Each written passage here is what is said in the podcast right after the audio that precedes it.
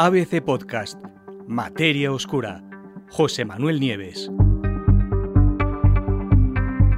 Un terremoto invisible causó el tsunami global de 2021. Los científicos no se lo esperaban. El 12 de agosto del año pasado, en 2021, y sin previo aviso, un enorme tsunami recorrió el mundo entero. Se extendió por el Atlántico Norte, por el Pacífico, por el Índico. Era la primera vez que se registraba un tsunami en tres océanos distintos a la vez, desde el desastre de 2004, ¿os acordáis, no? Cuando el terremoto de Sumatra Andamarán, con una intensidad de 9,1 en la escala Richter, levantó varias olas asesinas que costaron la vida a más de 275.000 personas en una decena de países, toda una catástrofe. Al principio, los geólogos achacaron este gigantesco tsunami del año pasado a un terremoto de magnitud 7,5 que se había detectado cerca de las islas Sandwich del sur, en el Océano Atlántico, muy al sur del Océano Atlántico. Pero enseguida se dieron cuenta de que algo no encajaba. El epicentro del terremoto, en efecto, estaba ni más ni menos que a 47 kilómetros bajo la superficie oceánica, bajo el suelo, el suelo del océano. Y eso es demasiado profundo para que se causen tsunamis. Y además, la ruptura de la placa tectónica que produjo el, seísmo tenía 400 kilómetros de largo. Y eso lo debería de haber causado un terremoto mucho más fuerte, y no ese. Sin embargo, en los datos de los sismógrafos no había ni rastros de un terremoto más fuerte. ¿Cómo es eso posible? Evidentemente los científicos no se quedaron conformes, querían averiguar la causa de ese tsunami. Y lo que ha hecho un equipo de investigadores del Instituto de Tecnología de California ha sido darse cuenta de que ese tsunami se debió en realidad no a uno, sino a una secuencia de cinco terremotos diferentes que se produjeron con apenas unos minutos de diferencia uno con otro.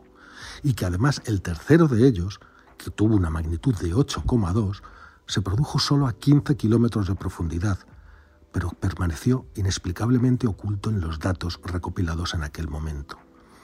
Ese tercer evento fue enorme y silencioso. Los científicos no consiguieron verlo. ¿Por qué? En su estudio, los investigadores dicen que solamente ese tercer terremoto que no lograron detectar fue responsable de la liberación del 70% de la energía total del evento, y eso fue lo que causó el tsunami. ¿Cómo consiguieron detectarlo? El equipo de científicos logró hacer un truco, tuvieron que hacer un truco. Eh, para recuperar la señal de ese tercer terremoto desconocido, oculta en una auténtica maraña de ondas sísmicas, imaginaros, eh, los terremotos son como campanazos, ¿no? Y emiten ondas sísmicas eh, que se propagan en círculos, como las ondas de una piedra que tiramos al agua, ¿no? Bueno, pues imaginaros cinco próximos y con minutos, pues las ondas de uno se, superponían con las de otro y con las del otro y con las del tercero y con las del cuarto, de manera que era una maraña, un auténtico lío de ondas, ¿no? Bueno, pues lo que hicieron eh, para poder eh, eh, desmenuzar ese evento y buscar la causa del tsunami fue romper, dividir los datos en fragmentos de 500 segundos, que son unos 8,3 minutos.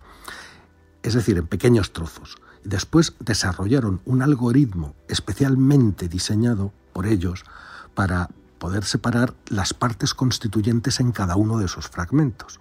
Y de ese modo, los datos revelaron la existencia de un gran terremoto superficial, este que se había producido solo a 15 kilómetros de profundidad, desconocido, que no había sido detectado y que duró apenas unos 200 segundos, unos 3 minutos y algo. ¿no? Y esta vez sí, ese, ese terremoto tenía todo lo necesario para generar un tsunami de esas proporciones.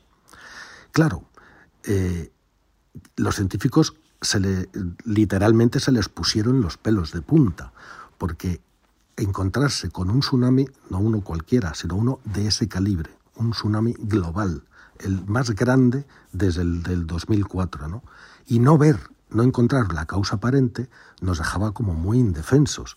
Es decir, pensaron, en cualquier momento puede producirse un tsunami, nosotros no somos capaces de alertar porque no encontramos la causa, tenemos que averiguar qué fue lo que pasó con este tsunami del 2021. Y por eso hicieron todo este trabajo. Lo que eh, se ha aprendido es que hay terremotos muy complicados este tercer terremoto, eh, eh, efectivamente hay distintos tipos de terremotos. Hay terremotos rápidos, terremotos lentos, pero no vamos a entrar en esa disquisición. Este terremoto que se les había escapado era una especie de terremoto híbrido entre los varios tipos de terremotos que hay, porque se produjo además entre otros dos, entre el primero y, entre y el cuarto de la secuencia de cinco que sucedieron prácticamente al mismo tiempo. ¿no?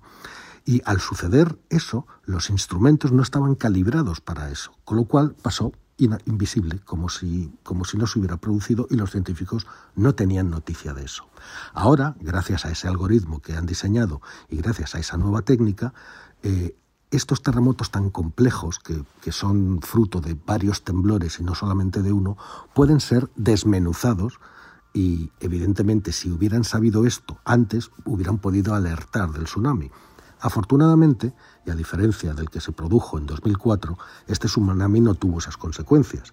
Eh, eh, eh, la razón es el lugar donde se produjo. Se produjo muy al sur, en el Océano Atlántico, y la configuración geográfica de las costas más cercanas no tenía nada que ver, estaban mucho más lejos que las que pilló el tsunami de 2004, ¿no? que fue una tormenta perfecta, porque allí, en 2004, se generaron varias oleadas que se superpusieron unas a las otras, incrementándose, y como fue en el Océano Índico, que está completamente rodeado, no es un océano demasiado grande, eh, eh, el Índico, y está completamente rodeado por un montón de países, pues todos recibieron el impacto.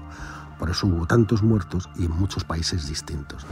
O sea que afortunadamente este tsunami no fue destructivo, pero podía haberlo sido y podríamos no habernos dado cuenta y encontrárnoslo. Eso es lo que han querido evitar con este estudio y esa nueva herramienta ahora será muy útil para este tipo de, eventos y este tipo de sucesos, para ser capaces, por lo menos, de predecirlos con el tiempo suficiente para poner a salvo a la gente.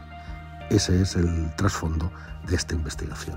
Un tsunami que nadie sabía de dónde llegó y un terremoto invisible.